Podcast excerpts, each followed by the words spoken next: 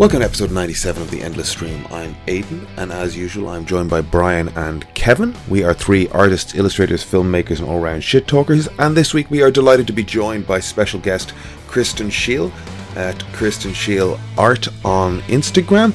She is an animation art director, predominantly working for Brown Bag over the last few years.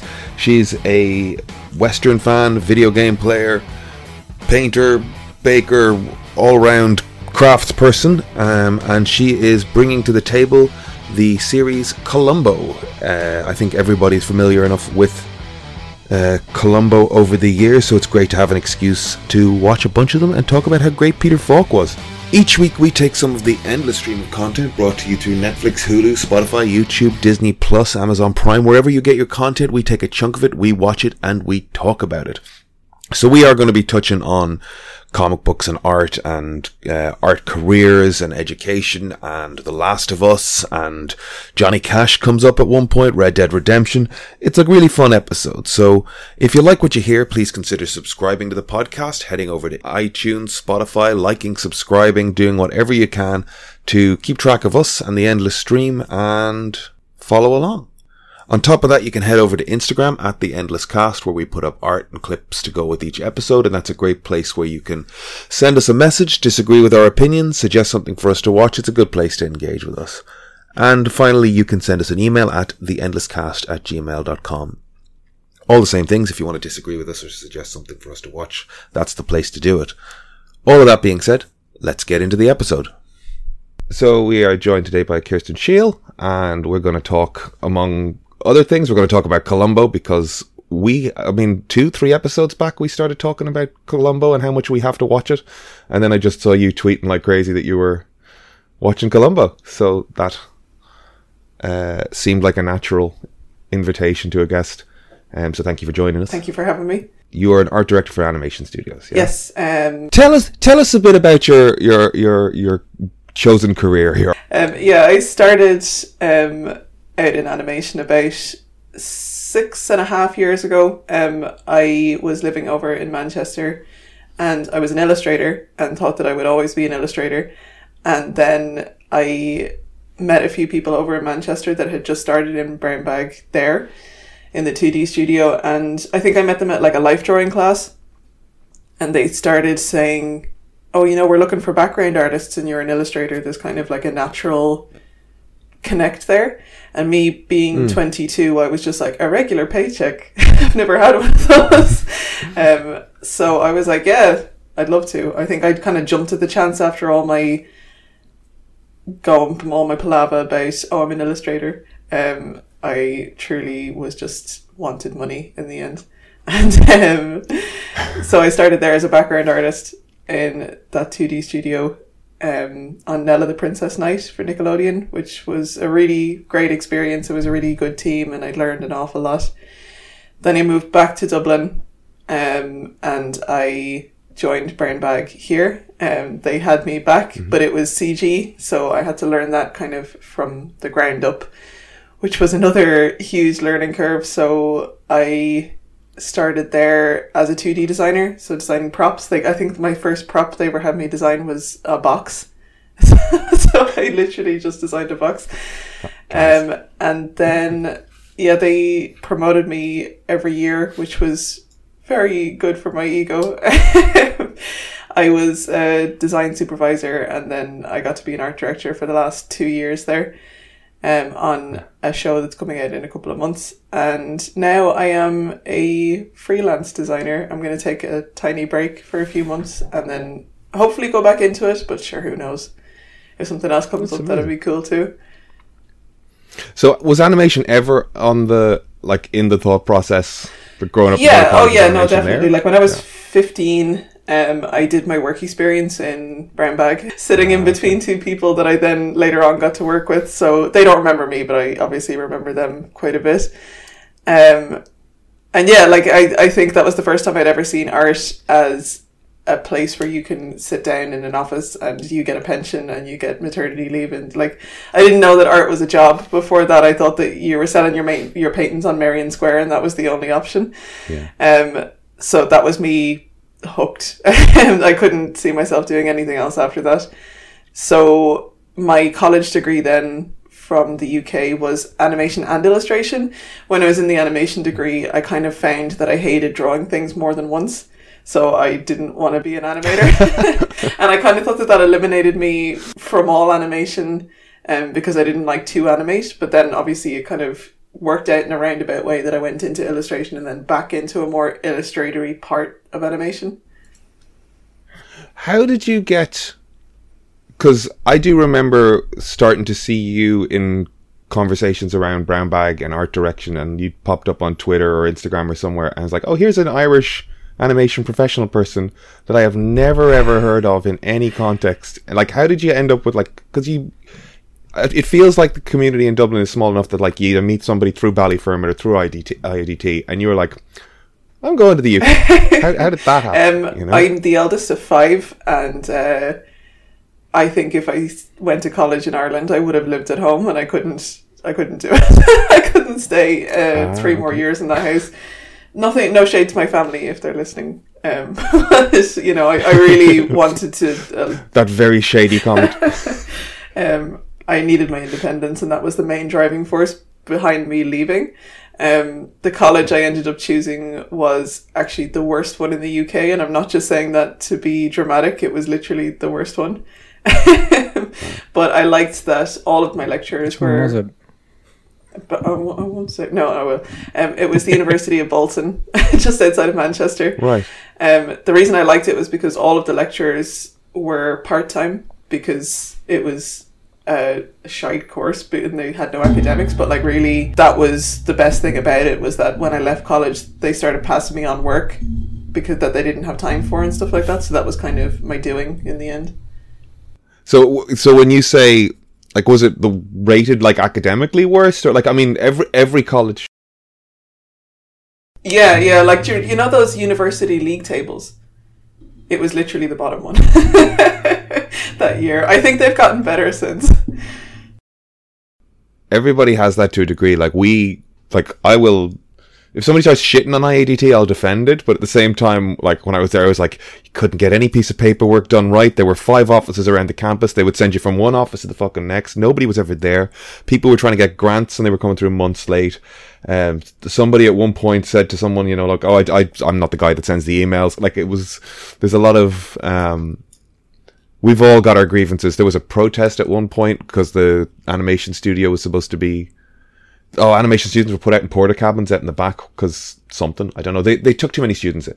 That was it. Um, walking, walking. when we went signs. into that course, yeah, yeah. When we w- when we went into that course, myself and Brian started in the same year, and we went in and we were the first year of the four year degree. They were moving from being a three year diploma to a four year degree, and they said.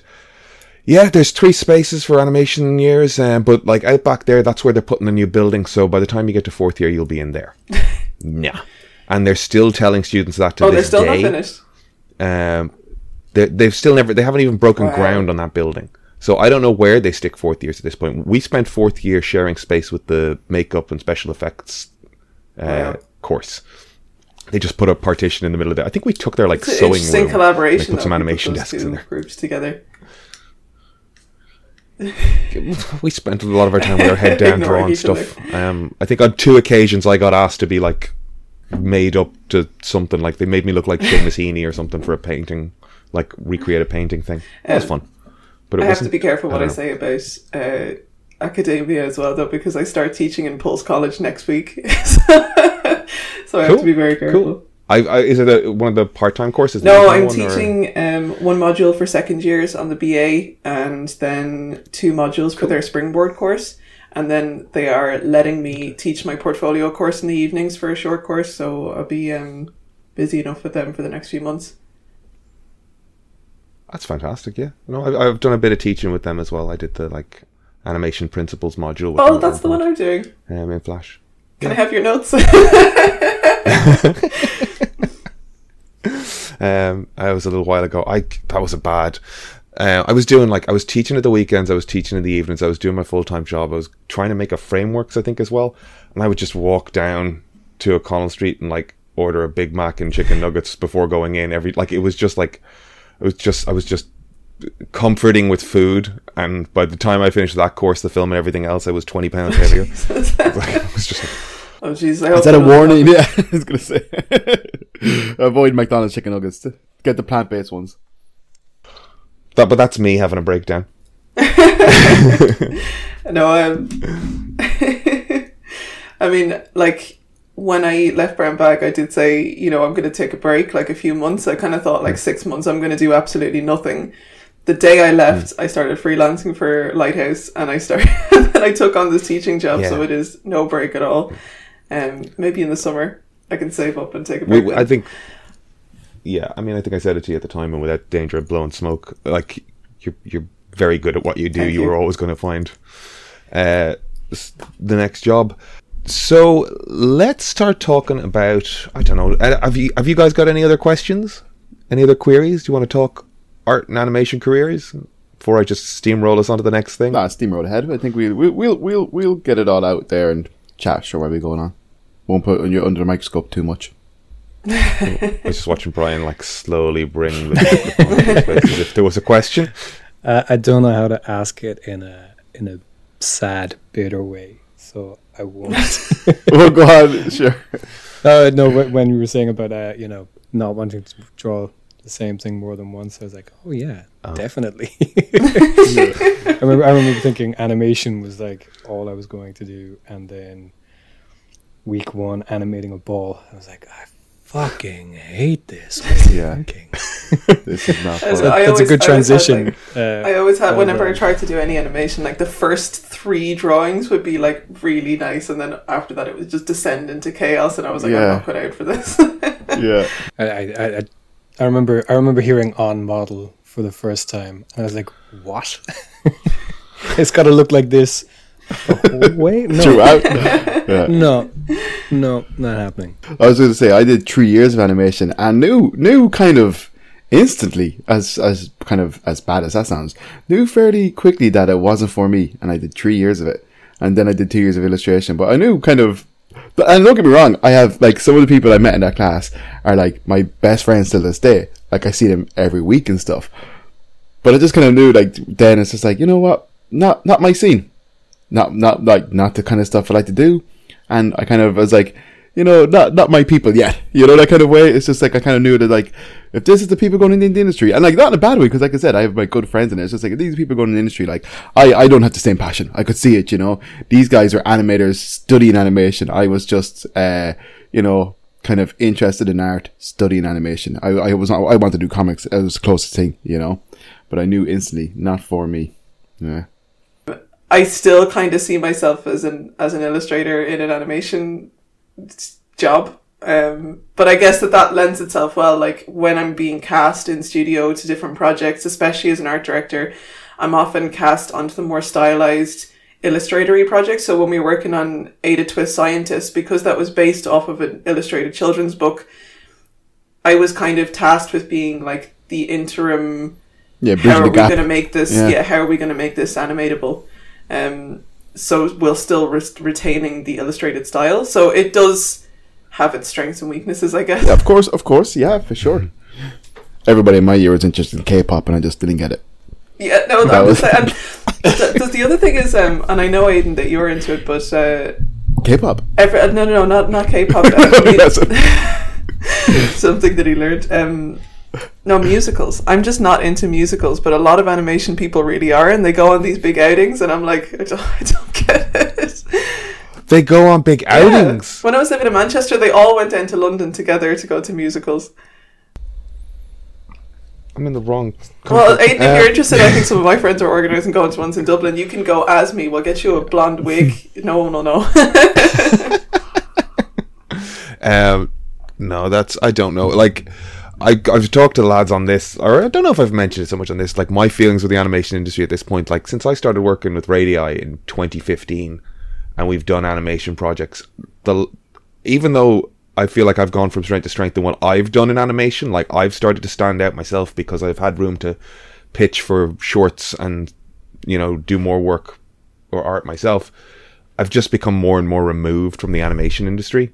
And at this point, I just like I don't even think I'm in it. You know what I mean? I'm I went to that Christmas drinks thing, and I'm like, I haven't been here in like I haven't been here in a pandemic, and I haven't worked with any of you people in the guts of ten years at this point, and it's like. I love you all and I love this industry, but it's like I think I'm gonna go be a barista. Like I gotta go, I gotta figure something else out. I feel like a lot of Um, get into people musical are, are theatre. having those feelings lately. It's it's just it's funny you bring it up, but I feel like a lot of people are kind of like have their eye on the door a little bit. I remember years ago asking a director of mine, Ruth Ducker, who was, um, I know Ruth. oh, you do know Ruth, of course you do, yeah, yeah. Yeah, yeah, I worked with Ruth on um, Bodge Buddies in Cavalier. I remember asking her, how come you don't really see any women over 40 in the industry? Because, like, after that, they just disappear. And she was like, it's the instability, it's, you know, no, Yeah. no support for families, no nothing. And, like, Yeah. people just get sick of it and they just leave.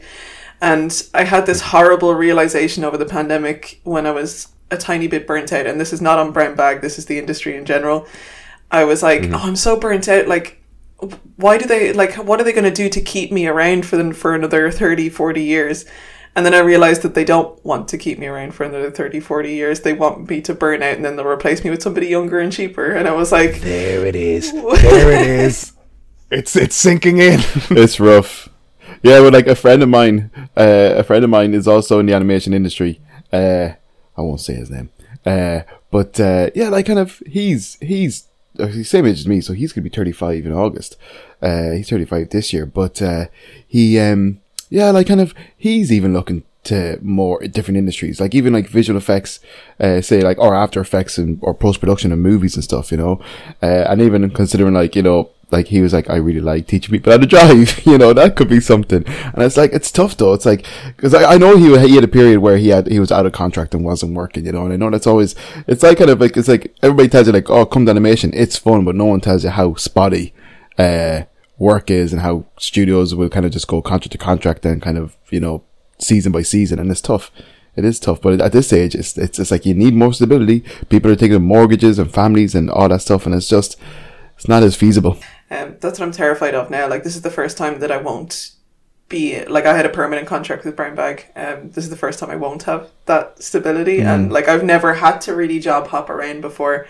Um, so uh, this will be interesting But you, you know, Um, you, you, you got it. You got it. Your foot in the door in in education, which is always going to be like Yeah. uh, something something in the background. Like you know, everybody says like, oh, I- it's it's not so good. There's something to fall back on. It is. Fuck that. You know. No, At- I, I'm, at the I'm end day, really. there's money coming in. I, I'm really hoping that like it works out because I think long term that would be a very feasible um, way to to outlet for you. go ahead with my career because like it leaves you with enough time to keep one foot in the industry and kind of you know go about freelancing in bits and pieces. Yeah, Um, sure. Hmm. So you're not completely having to choose one or the other. But this is the first time in my life that I've not had a plan, and I'm just like, Mm-hmm, uh, we'll see, we'll see what happens. It'll look. It'll it'll, Yeah, it'll be great. It's good for you. It'll it's be good great. for you to have a little bit of uh, you know vagueness out there. It's, it's scary, but it's good. It's good because it shows you that No, you are capable. You can persevere. You know. Thank you for the for the pep talk. please please send your your emails of uh, support. So let's talk silly nonsense media stuff. Um, we all love art. We all love drawing stuff. Uh, Brian, you did animation illustration. You draw a bunch of stuff. Kevin did animation illustration. He's a tattoo artist. Currently in Dublin Ink. Uh, the Bag of Cats comedy show this Friday, February 10th in Dublin Ink. It's fiver in. We have a bunch of comedians. Buy your tickets now. Come one, come all. Yep. Uh, and then I'm animation and like project management and software. And he said that really positively, like he's enthusiastic about it. Then went- But we all we all love media and film and stuff. Uh, so the first question we usually lead with is: Anybody see any good trailers this week? Any anything upcoming that you're interested in? I mean, if if there's anything that I'm really excited for, it's just next week's Last of Us. I know they they show like it. Does that count as a trailer? That like little twenty seconds. What's Absolutely. coming up next? I watched episode one. I need to get on. The, I, I watched it free on YouTube, and uh, it was brilliant. It was really, really good. I just don't have what's it? What is it? Now TV? Now it on it's Now TV? Yeah. or it's on Sky as well. Sky. Yeah, I used to. I used to get a. Like my friend gave me his dad's Sky, and it was great. Then his dad inconsiderately uh, moved away and cancelled it. So you know, bastard. Rude. yeah, rude. I take and I take that personally. yeah, yeah, yeah, absolutely, absolutely. No consideration. I literally watched episode three over breakfast with a cup of coffee here, and uh, I was a mess. Oh, it was so good because I'm a I'm a huge fan of the games, um, and I that was the first one where they kind of diverted a little bit, but I think it was amazing. I think it only added to it. Who's played the games here? So obviously, uh, Kirsten, you played it. Brian's played it. Aiden, I have not played the game. the, game no. is brilliant. I only played the first one though. I've not played the second one. The second one is really good too. I know it was kind of divisive. I don't think it was as good as the first one, but I still really liked it. Oh, I was saying the second one. I know as the story was a little divisive. Dis- divisive, yeah, divisive. Um, but I really, really liked it. Um, it wasn't quite as good as the first one, but um, yeah, I really enjoyed it, and the the whole world of it was really interesting. And I heard, like, uh, I don't know about you guys, I play on easier levels because I'm not like a great gamer. Oh, I me too. stories. Um, I heard that if you play on the hard, I also want, don't want a challenge. yeah, I want to, I want to sit back and not be angry. Um, yeah, exactly. there was a bit. Uh, somebody was saying that if you play on the hardest level, I'm not sure what it's called. If it's, I think I'm saying Nightmare, but I think that that might be The Witcher that I'm to get confused with. Um, if you play on the hardest level, if you open your inventory, like if you press start, um, because she's opening her bags, the clickers can hear you and they'll come and find you, so you can't even God. open up your inventory, which is crazy. No, It's like stuff like that sounds fun, but it's too intense for me. It's too intense. I could watch. I could watch better gamers play. but not Yes, do yes. I, I don't even think it's it's the well for me anyway. It's not even the intensity. It's the it's too much chance for interruption to like kind of flow I'm in. Like I've been mm. replaying Elden Ring and I realize like I can lose to something over and over again and I don't give a shit. If there's any sort of interruption, like if there's a delay in like input or something on the controller and what's happening on screen, I lose my mind. like, I don't mind losing stuff again and again. Like I, I'll I'll do the same section over and over, and you won't hear a word out of me. But yeah, so I mean, if, if I'm opening a bag and I can hear something, the immersion in that is great. But if that's going to kind of cause me to lose a lot, I'm not going to be tense about it so much as kind of just be thrown out of a a flow. And Yeah, I fair. that's I don't know if that's a mode for me to play. Yeah, I was thinking I sure. watched the first episode and I was thinking about the game. Like the story in the game and the sequel is fantastic, but it just it, it wasn't fun. I don't think it was. I, I still think it was a great game. That that the Last of Us episode three, the one that just aired, uh, I it took me a couple of days to actually cause like I would start it and then go nope immediately feels too real too sad too like emotion I would turn it off and then just like, I'll, I'll watch another 10 minutes tomorrow. It does such a great job of showing a couple of people just living a life together and looking after one another and uh, if you're not watching it you really like you really should And there's And- been a backlash to it, which is just So- fucking Of course there ridiculous. Like I, I was just gonna ask. So this is what this is what I was gonna ask. Right. So, Kirsten, you you said how uh, the second game was a bit divisive. Is that because of all the usual dorks with their uh, yeah. just nonsense? Yeah. And then the latest episode of uh, uh, the, the Last of Us, Nick Offerman is obviously playing a gay man in a relationship, and people have an issue with if that. he, Is if that he's it? playing the same character from the first game, that character is gay. Like, Yeah, and I, I've seen a lot of people game. say that. I've seen a lot of people say that he wasn't, and it's like Ellie stole gay porn from him. like that was a very it- it's famous it's- joke from that game. yeah. yeah, That- that's well, the yeah, thing, pe- people get really they get really possessive about the things they kind of I- identify and relate to and then the second something kind of goes against it they they're just having this sort of really immature like the just the lack of kind of emotional intelligence because it was the same with like i won't spoil it in case aiden never wants to play it even though he might know already but there's a character that people really relate to from the first game, and something happens in the second game. And I've I've seen people write pages and pages, like trying to justify why that just wouldn't happen. This character was smarter than that. They would have had sense. Like that's that's where the story goes. There, there's there's reasons why they maybe let their guard down and something happened, and I, I kind of get it in a sense because they related really strongly to that character and they're just not ready to let go of a character. But then the way they react is just fucking It's, maybe bullshit, but yeah, yeah, really like, kind is, of. yeah. It's just It's uh, to be honest, I know like um, like kind of it's come up in the the, the podcast before and stuff, uh, but it just like I we're we're we're gonna stop like eventually just giving these people any sort of platform to acknowledge. It's just it's getting boring at this stage that any sort of thing that has any sort of fandom is just resorts to, you know, if if it's a black character, if it's a gay character, if it's two women together, if it's two men together, it's just like why why do people care? Like why did it why does it affect their appreciation of something so much? Like it's like ugh. It's it's definitely kind of like it's like why do we give them a why do we give them any sort of platform when it's definitely a dem issue? You know what I mean? Like it's Yeah. not it's not an, it's not it's not an actual issue in the world at all, but they get they get kind of they get attention, don't they? Yeah, yeah, um, yeah, and and that's the fucking frustrating thing of this. Some idiot tweeted some nonsense, and some media outlet will pick it up and go, "People are losing their minds." It's like one ass hat in fucking somewhere it was annoyed that Nick Offerman wasn't as macho as he thought he was gonna, by by his weird definition of survivalist Republican macho ness. Like Nick Offerman's just going on Twitter, going, "Shut up, you dorks, get over it, cop on, you're you're close-minded fools." Um, I'd like. It's funny. My my brother was talking to me about this uh, production of Waiting for Godot that got cancelled. Did you see that story? Um, and this this is the thing.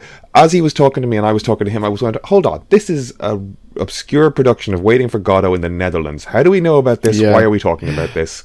Like what? Who's trying to? They can't. It got cancelled last minute because it was it was being staged in a college and someone found out or drew attention or raised an issue over the fact that they only auditioned men for the play, and it's like just audition everybody. First of all, is my take on it. It doesn't hurt one way or another. You might see a new take on it. Whatever. Ruth Negga played Hamlet last year. It was fucking class, or the year before, whatever just cast people that are good for things. But also, why are we talking about an obs- like why? Because the Irish Times decided it was a fucking story and ran it and started a little Times. fucking media storm. And it's like, why are we even talking about this? It's some little production somewhere. Um. It sells. Outrage Anyway. sells. But also Anyway, it's part of a bigger The Last of Us was very good. Yes. part of a bigger conversation, but The Last of Us was very good. Yeah, I have to. I really want to watch the rest of it. I, I thoroughly enjoyed that game. Uh, I would uh, maybe see.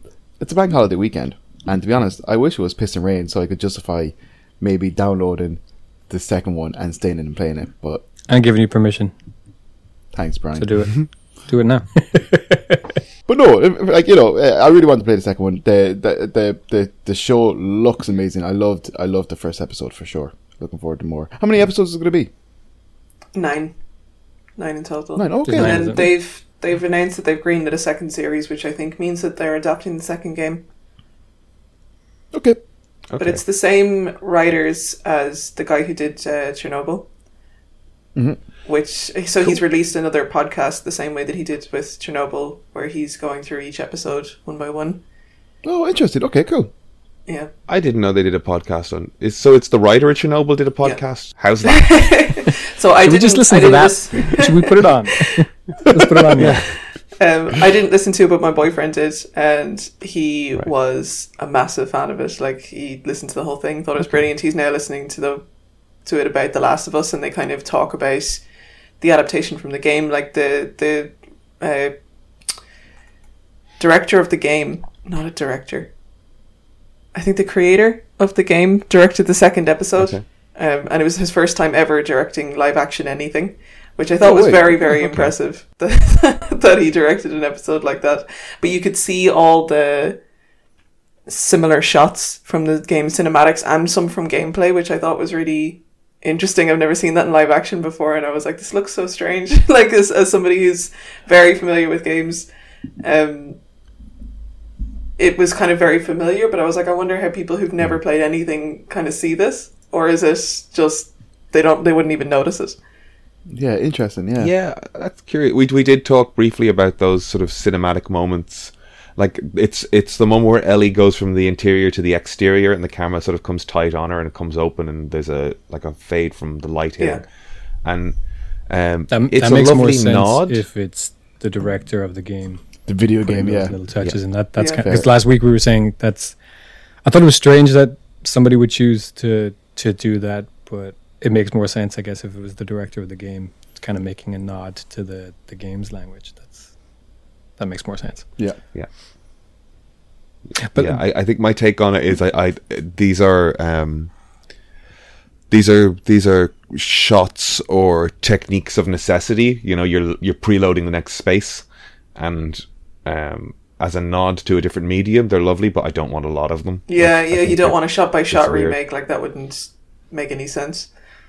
Yeah. That's it exactly. I wonder. I mean, the guy they do so much motion capture stuff now. I wonder if he like, like he didn't direct live action television, or But he anything, but I directed wonder if the he was in directing mocap sequences. I would He- he's a so, very strong definitely. writer as well, though. I think like he, I think he wrote. He wrote for the first episode as well. I think, and like I was surprised watching the the first episode how much how close it sticks to the events Yeah. Of the opening of the game. It just kind of fleshes them out a bit more. But um, yeah, I think I think he's a good writer, and I think it shows as well in the second game. That's kind of what I was saying about it. That like the the story for the second game is fantastic, and his I don't know if you know he was saying like his kind of inspiration for kind of thematically for the second game was. I think he was talking about kind of like Israel and Palestine and just how revenge for revenge's sake, just how it's it's not going to resolve anything. It's just it's it harms the the person trying to enact it as much as the the person they're they're kind of aiming. And there's there's a kind of a visual metaphor at the very end of the game that sums that up beautifully. It's really really nice, really kind of subtle, very simple. Um, so I really did enjoy the like the, the story of the game, but I found playing it was almost kind of relentlessly oppressive in like in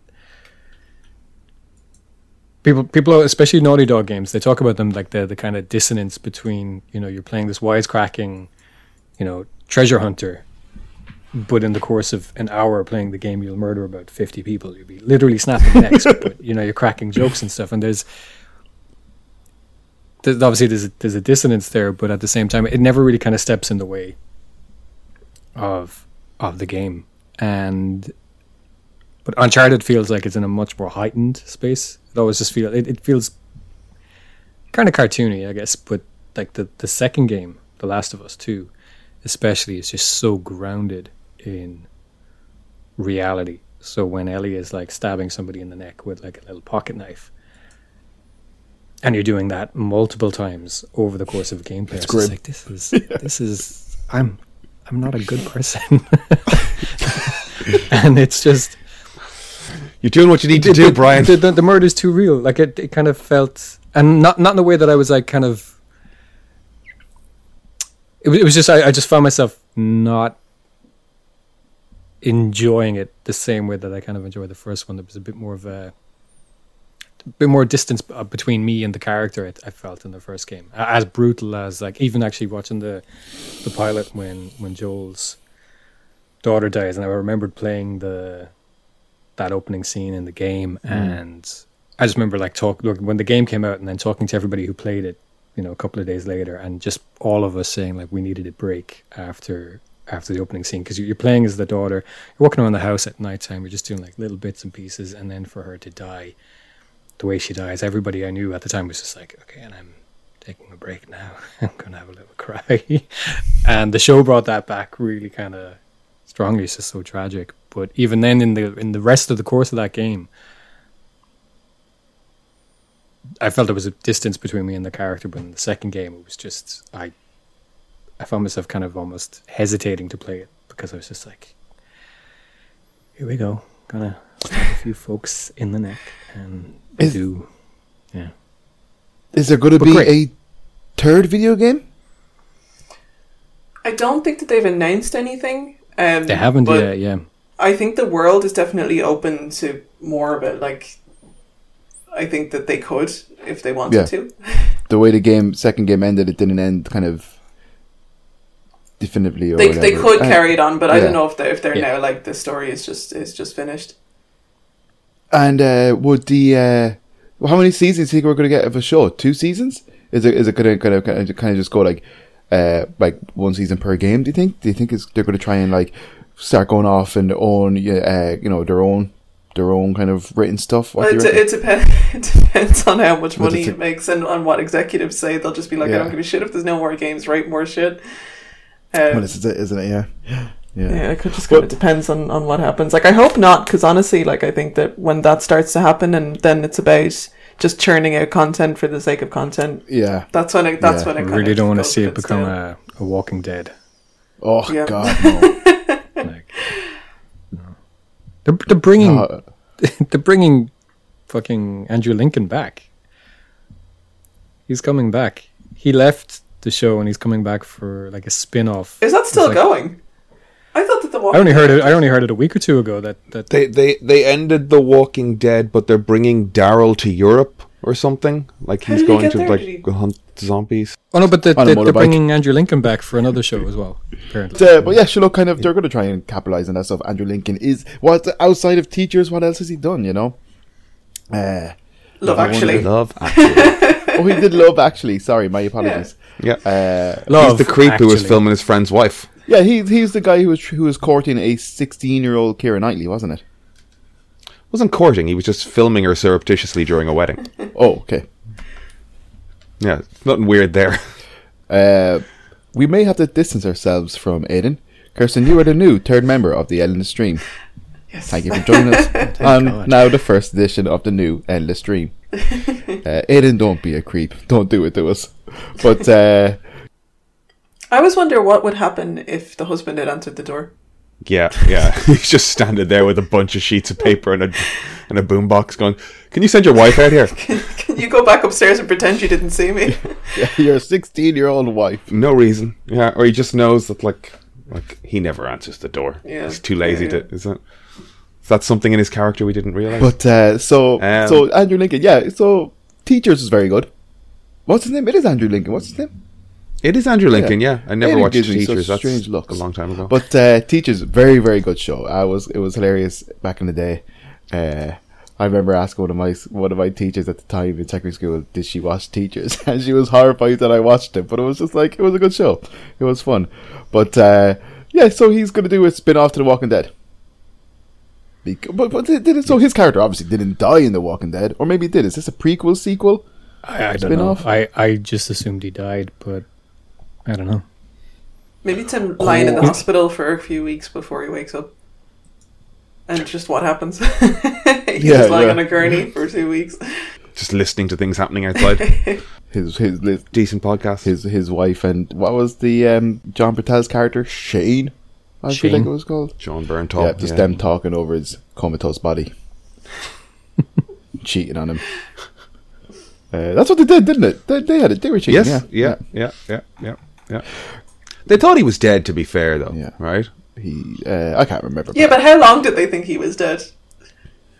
Yeah. And Ch- and Jon Bernthal didn't see him die. I have a five minute rule. If Emer looks like she's dead for five minutes, I'm out of there. I've moved on. My headphones took a lovely time to fall off. I don't know what I'm. I don't know what I Oh, she was into. just turns out she was sleeping. My bad, my bad. But um, uh, but yeah, let's not get too caught up in the Walking Dead and talk about other dead people. Peter Falk as Columbo. Oh, master of the segue. I oddly had that prepared. It just it just worked worked way naturally into the conversation. But uh, Columbo, Kirsten, you're a big fan. You're you've been watching. Have you watched all of it? Have you watched? no, uh, so so go on. um, tell us. I don't know how we started watching it. My boyfriend bought the box set of the whole Columbo series on. He was like, because it's hard to find. It's not on any streaming service. They're not free on YouTube. They're they're quite difficult to find. So he was like, "Fuck it, we'll buy the DVDs, go old school, play them on the PS4. Mm. I bought them for my mother in HMV. I'd say about ten years ago. The entire box set, and it's a huge thing. Is it is it Really, the, the really- big the big like blocky thing? And when you open it, we were like, "Why is it so cheap?" And then we open it, and like it's really hard to get the discs out. Like they're organized in a really awkward ah. way, and we were like, "Oh, okay, they've scrimped on the packaging. Is that's why this is so cheap?" And each disc is only like two episodes, so so you have to change them pretty constantly. Um, but I won't complain too much about the DVDs. So we started watching it. Oh, I would say only about just after Christmas. Um, I think he had shown me the shot from the first episode directed by Steven Spielberg, the really long shot where it like zooms all the way out from the road into the office. Um, and I was like, oh, that's cool. But like, I knew almost nothing about Columbo. Um, I didn't know any of the catchphrases. I didn't know anything. I, I knew it was a detective show. I knew what Peter Falk looked like. Um, but I didn't know anything about it. Uh, I have massive cultural blind spots. I'm not sure why, but this is just how I've lived my life. Is just I'm very unaware of very very famous things.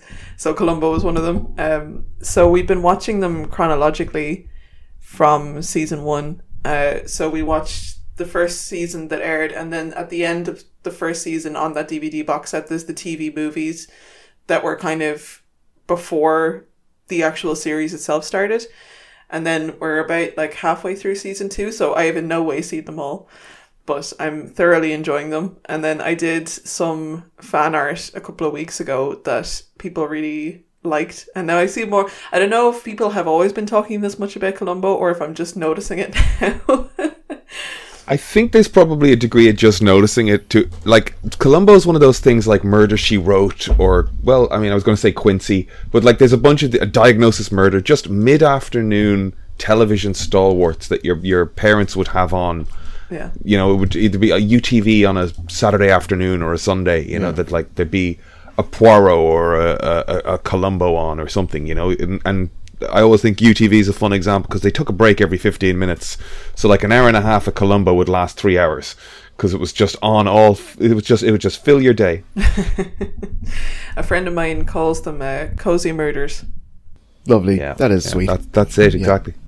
Um, but like uh, again, like the Columbo one ran for so long. Like I looked at the first one, like you, but the first one's 1968, and he played it until what, like 2003 or something. Like he forever that man played this character and there was a while there when I mean maybe it was off the back of seven. Somebody said Mark Ruffalo could play Columbo.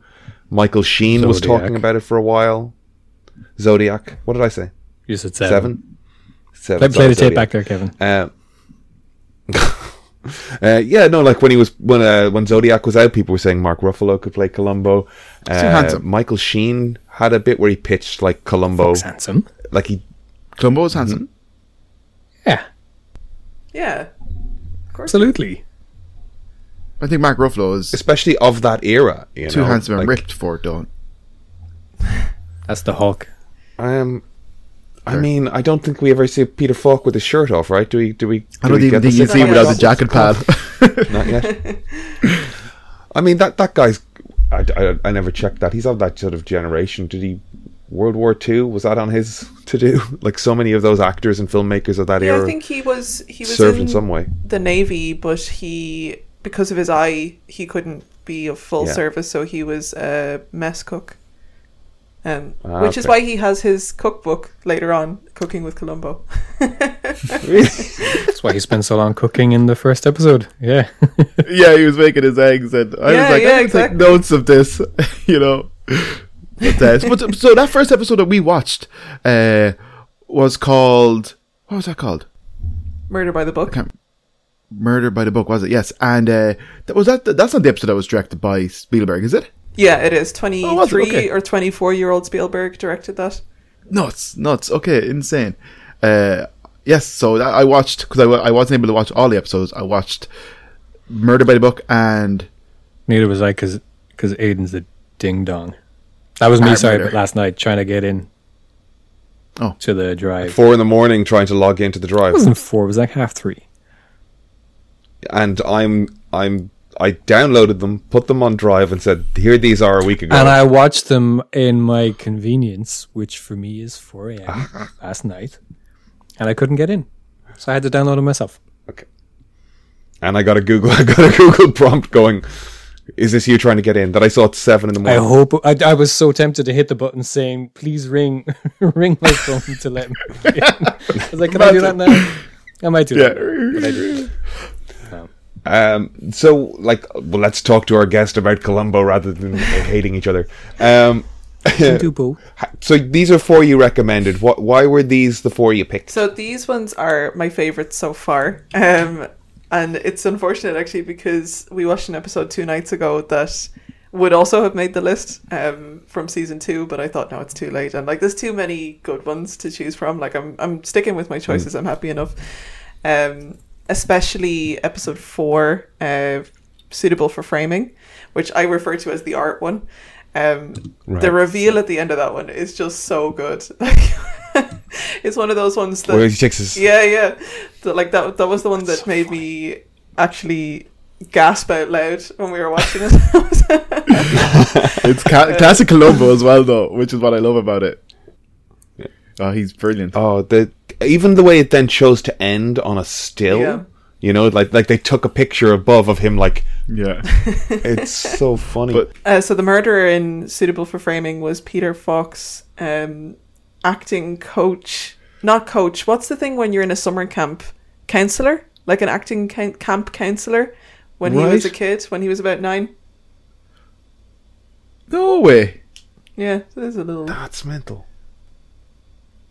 That's insane. It, it looks like they're. It looks Piece of trivia. Yeah, that's. I Poor, like it was. It, I I love the f- like. The f- I think it's so funny the fashion of the era as well, and like the the like. I there's an episode with Leslie Nielsen, and I don't know what age Leslie Nielsen is at that point, but he's there with Old. with He his girlfriend, and there's this like, like young vibe where he's like he's just in a double-breasted suit jacket, like running across a field. Like it's it's so funny the aesthetic. I- stuff. I love- Like, we're we're I love at the start of that episode where like uh there um, some guys talking to um a woman in it and they're talking about Leslie Nielsen's character, you know, and they're saying like, Oh, you know, he wouldn't be interested in you. He's the you know, he's the man about town. He's like he's, you know, kind of like bachelor number one or whatever. And then it cuts to who they're talking about. And it's Leslie Nielsen, he's an old man. He has grey hair, you know, like he's he's he's he's, he's probably in the seventies he's He's probably a only young thirty one, you know. But but they're kind of just like you know he's he has to pick up any woman. Why would he choose you? You know. But uh, it's it's hilarious. I do love the old uh, the old uh, seventies misogyny. You can't beat it.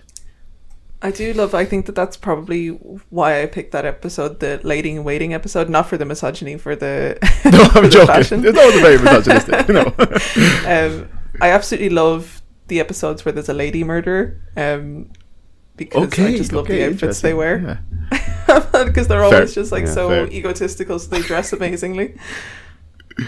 Yeah, I do. I do like how it, Oh, it's all very, uh, for the most part. Because Aiden and I were talking to somebody we know yesterday. Uh, shout out to Billy, but uh, we were we were uh, and Ben, but uh, we were talking to lads, and uh, uh, Billy was kind of saying how he's always it's always high society. You know, Yeah. Columbo's always investigating the upper echelon of of those type of circles. You know, uh, it's great stuff. Oh, I said that. Ex- I said that exact thing. We went for a walk uh, a few days ago through Foxrock, like up Torquay Road, that really fancy road in Foxrock with the big houses. And I Mm. kind of said to Mm-hmm. my boyfriend, like, "This is a perfect place for Columbo to solve a murder up here." Yeah, They're yeah, those types brilliant. of houses. You could see them coming up to it. yeah, the affluent. yeah. He he needs to be underestimated by the hoi polloi. Yeah, you know, like yeah. the, the, I I, I love it. I guys love it. Recognize the killer from the first episode. I'm curious. Uh, Ken, No, Ken, what would I know whatever from? his name is. Uh, Yeah, Ken. Did you recognize him? No. no, I don't. I don't recognize him. No, Okay. Um, why? just speaking of classic 60s and 70s misogyny, he's the guy from the Eiger Sanction. Oh Jesus! uh, I, I don't know if, if you're aware of the Clint Eastwood movie, The Eiger Sanction. Um, It's wild. It's, It's Yeah. we won't get into so it. So racist. It's, it's fucking shocking. It's crazy. unbelievable. Just yeah. Racist. you could you could put on the first ten minutes and you would want to turn it off pretty quickly. Yep. Yeah. Somebody put Yeah. together uh, some of the worst like offenses from that film. If you were curious, you can look. But I think there was an episode here where we were talking about it because Aiden was mixing up the name of it with. I, I, I did it. Or The Ipcress Yeah. file and the Eiger sanction. yeah. Yeah. And uh, I, I said, let's pause for a second. You go watch this scene and come back, and we can just and both your reactions were just like fucking hell. Um, so yeah, that's uh, it's, grim, the, it's grim. yeah the there, there, there was a period.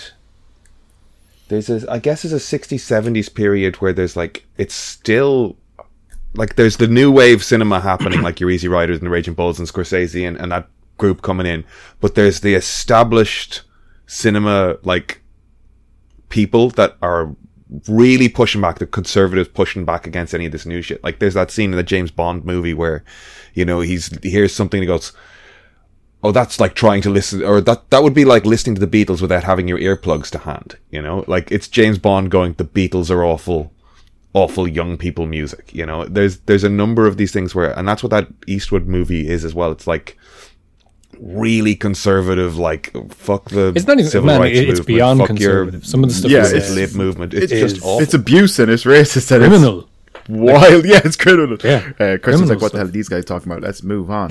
uh, but I do like, I do like in the first episode of Columbo how the crime author, he's like, he talks down to like, oh, you haven't got it yet. You know, it's like, dude, you've committed the, the murder and you're like, you are feeding, like, it's like, you know, it'd be a terrible, terrible, uh, how would you say, a terrible, terrible approach to, you know, trying to claim your innocence in a murder situation by just implanting yourself into every section of it, you know.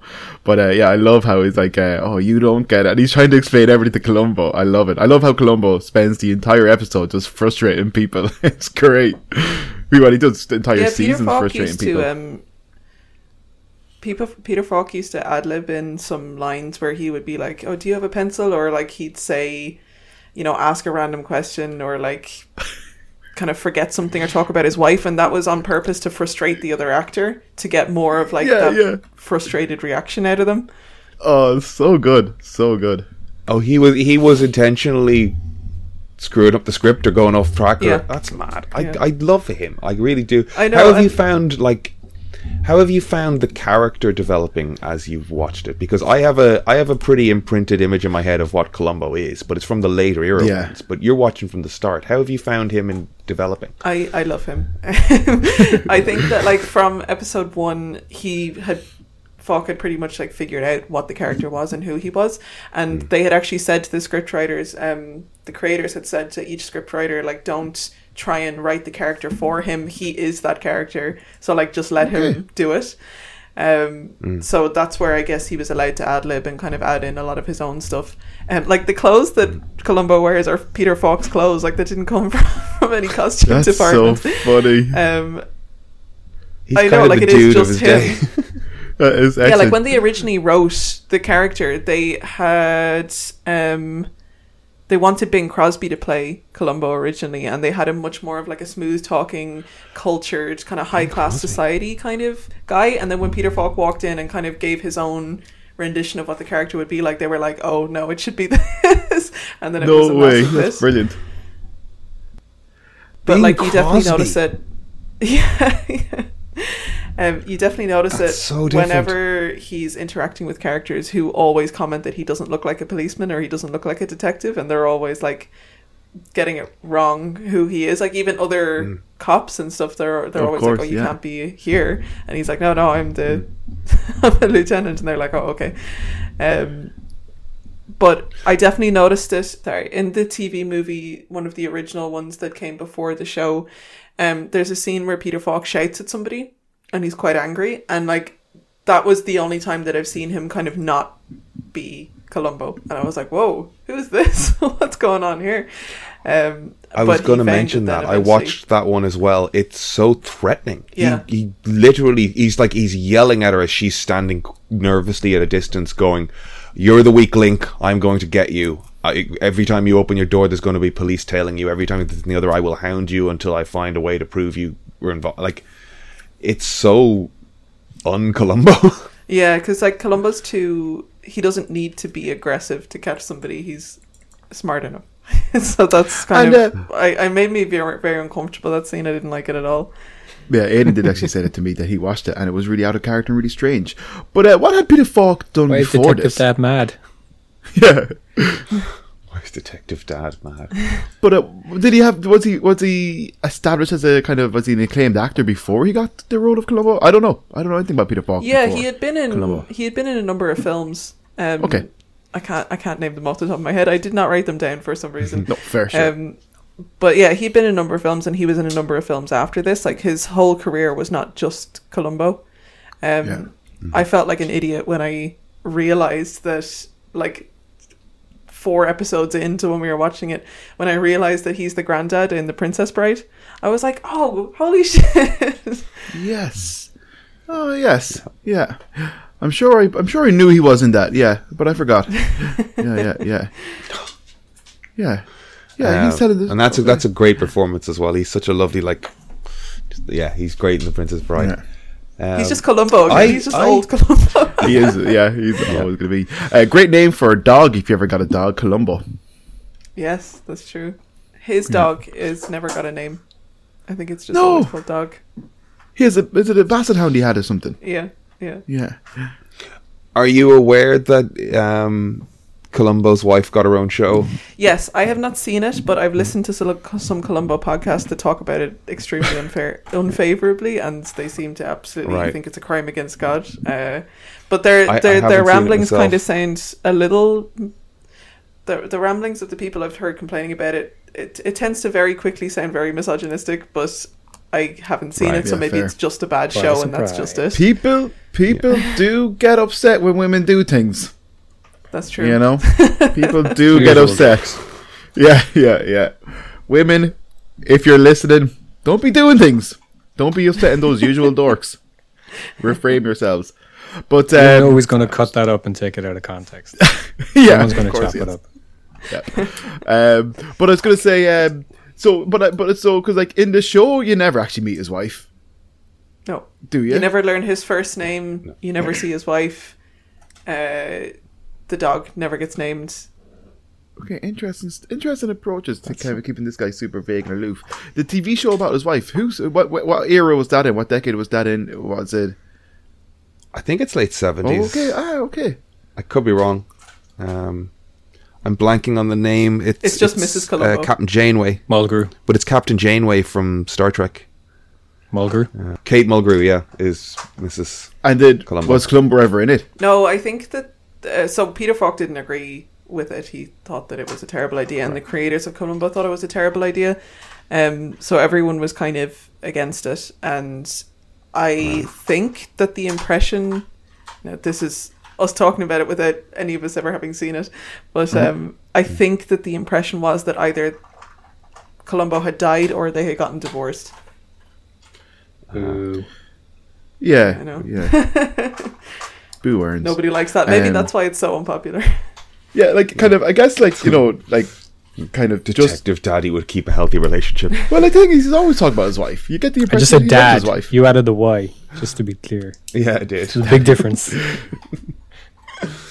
Um, I had, I guess, I had, I had this idea of him kind of bumbling his way through these, uh, these mysteries. But watching them back now, I'm kind of surprised that, like, oh, he kind of like you can see it in him. He's on to these people pretty quickly.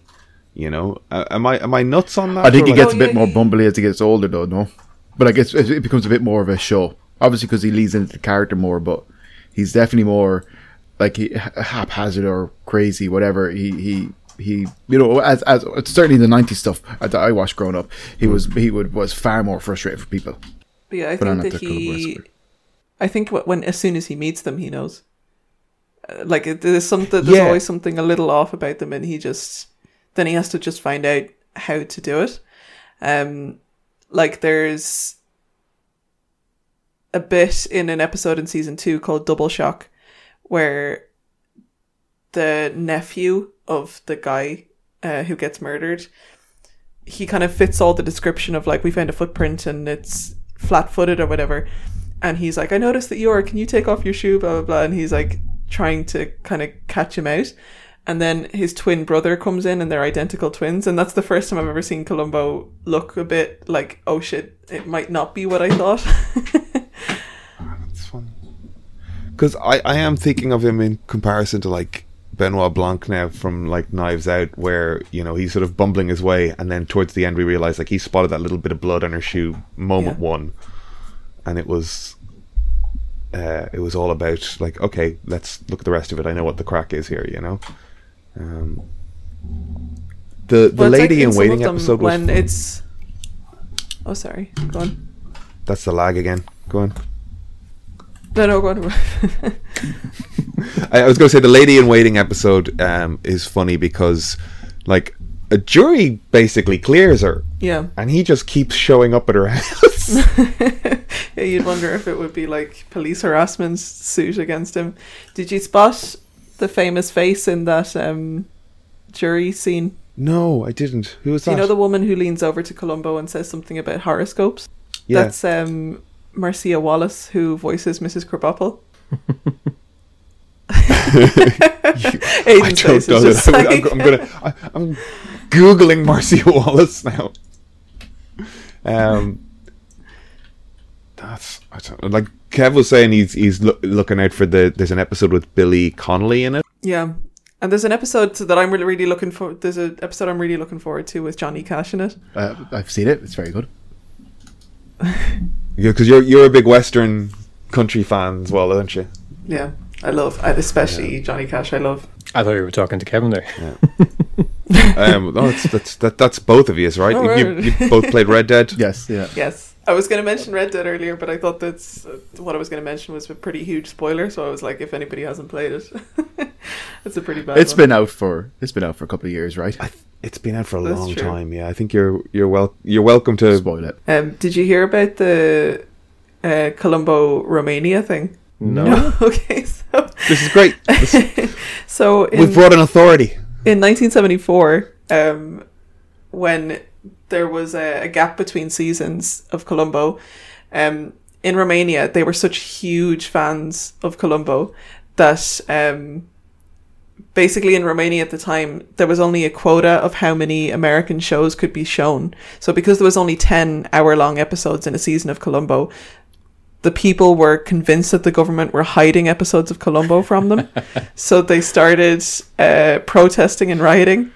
So the Romanian government had to get Peter Falk to tell the people that there was more episodes coming. Oh So my they- god, that is brilliant.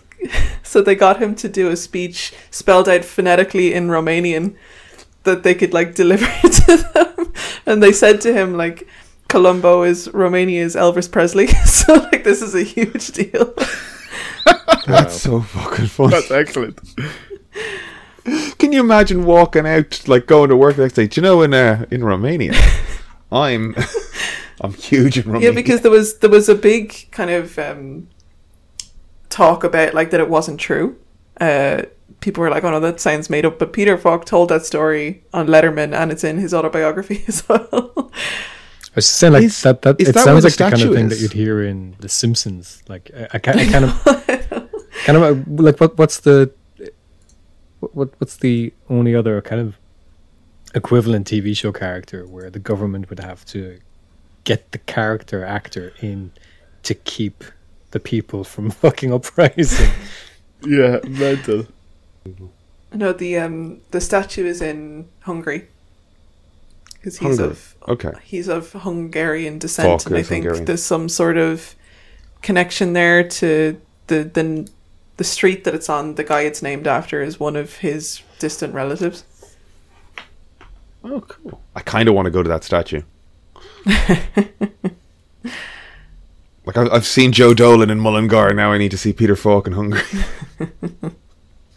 so, would you want to see any sort of reboot, revival, movie, TV show, comic? Would you want to see Columbo revisited, or is it just so intrinsically Peter Falk that like, let's leave it be? Yeah, I, I wouldn't I wouldn't want to see it redone. Like I I love the vibe that it has, the seventies look that it has to it. Like I think a modern adaptation I don't think but like for me it wouldn't work. I wouldn't be seeking it out or or wanting it to be done.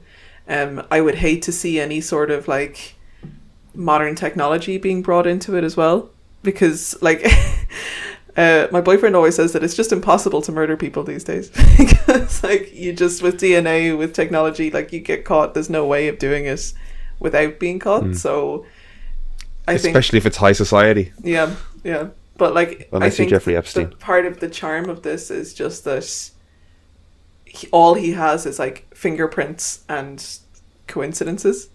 Um, there is Mm. no DNA. He's not look. He's never looking for like a hair or a skin flake or anything like that that you could catch somebody with. It's always the autopsy and fingerprints.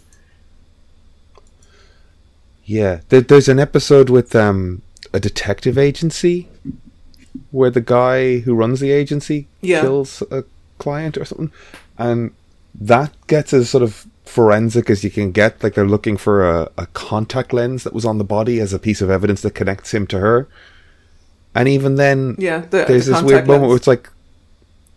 Yeah, they find the contact lens and they use it, and he, the guy tries to dispose of it before anyone can find it yeah, and at the end of it they reveal that wasn't her lens like Yeah, she never lost a contact lens it. it. was just a yeah it's just a complete coincidence oh he planted it yeah. He planted. I it and misinterpreted he it. Got his he got his um, car put into the shop because he put like a potato into the uh, engine exhaust pipe.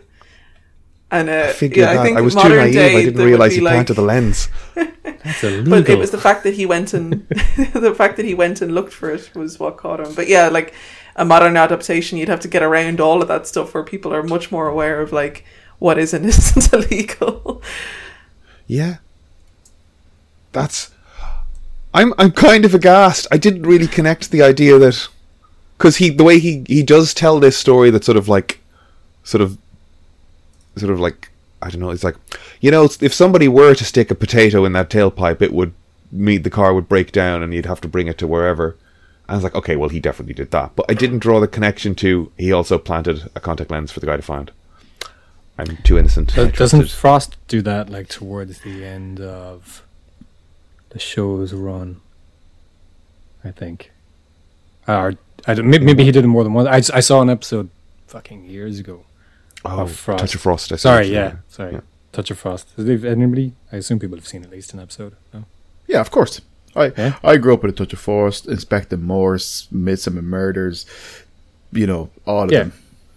Big Doesn't he do that? I, I think it's like towards the end of one of the seasons, or I'm not sure, where he he plants a receipt to try place somebody at the scene.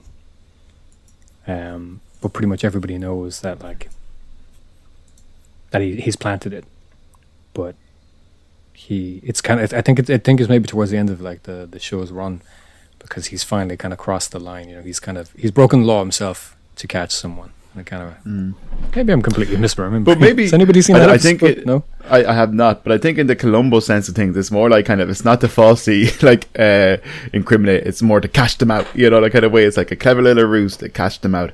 But I do, I really enjoy the format of uh, Columbo in the sense of seeing the killer kill the person at the start, seeing all the, the, the things that they go to, the extent they go to to cover it all up, and then kind of just seeing uh, like Columbo unravel the stuff, being the information being introduced to him, and all that kind of stuff. I like I like that take on it, to where like we know who the killer is. Columbo's the only person who like you know essentially who doesn't, but obviously you know he catches on fairly quickly. But uh, but I like that. I like that kind of structure. It's different. Well, at least in the first few that we've been watching, um, the first half hour almost is just a showcase for whoever the guest actor is that week. Yeah, fair much, fair, pretty much, yeah. Yeah, he's like the biggest character, but like also doesn't get introduced into any episode for ages into it. That that first one, he doesn't show up for like the first half hour. Am I wrong on that? He, Yeah, he sort of shows to, up at the water fountain outside. That clicking on the typewriter, that was a long scene. click, click, click, click, click, click. Like okay, I was like, I was like, is it sound wrong? I was like, is this file bogus? This should be background music, but nope. Uh, it's a great scene, but there's This- no music. They are tr- like the directors are trying things in those shows as well. At least the ones I'm watching as well. Like there's some interesting like special effects swings. Is there is there anything you'd like to add before we wrap up? I guess on on, on Columbo, on the direction, the art style, the world, the actors, the performance, your your your love of detective mysteries. No, I think I'm really looking forward to watching the rest of it. Um, I enjoy every episode, even the not as strong ones. I still really enjoy them. Mm. Um, yeah, uh, but Do you see yourself DVD kind of tapping out at any point?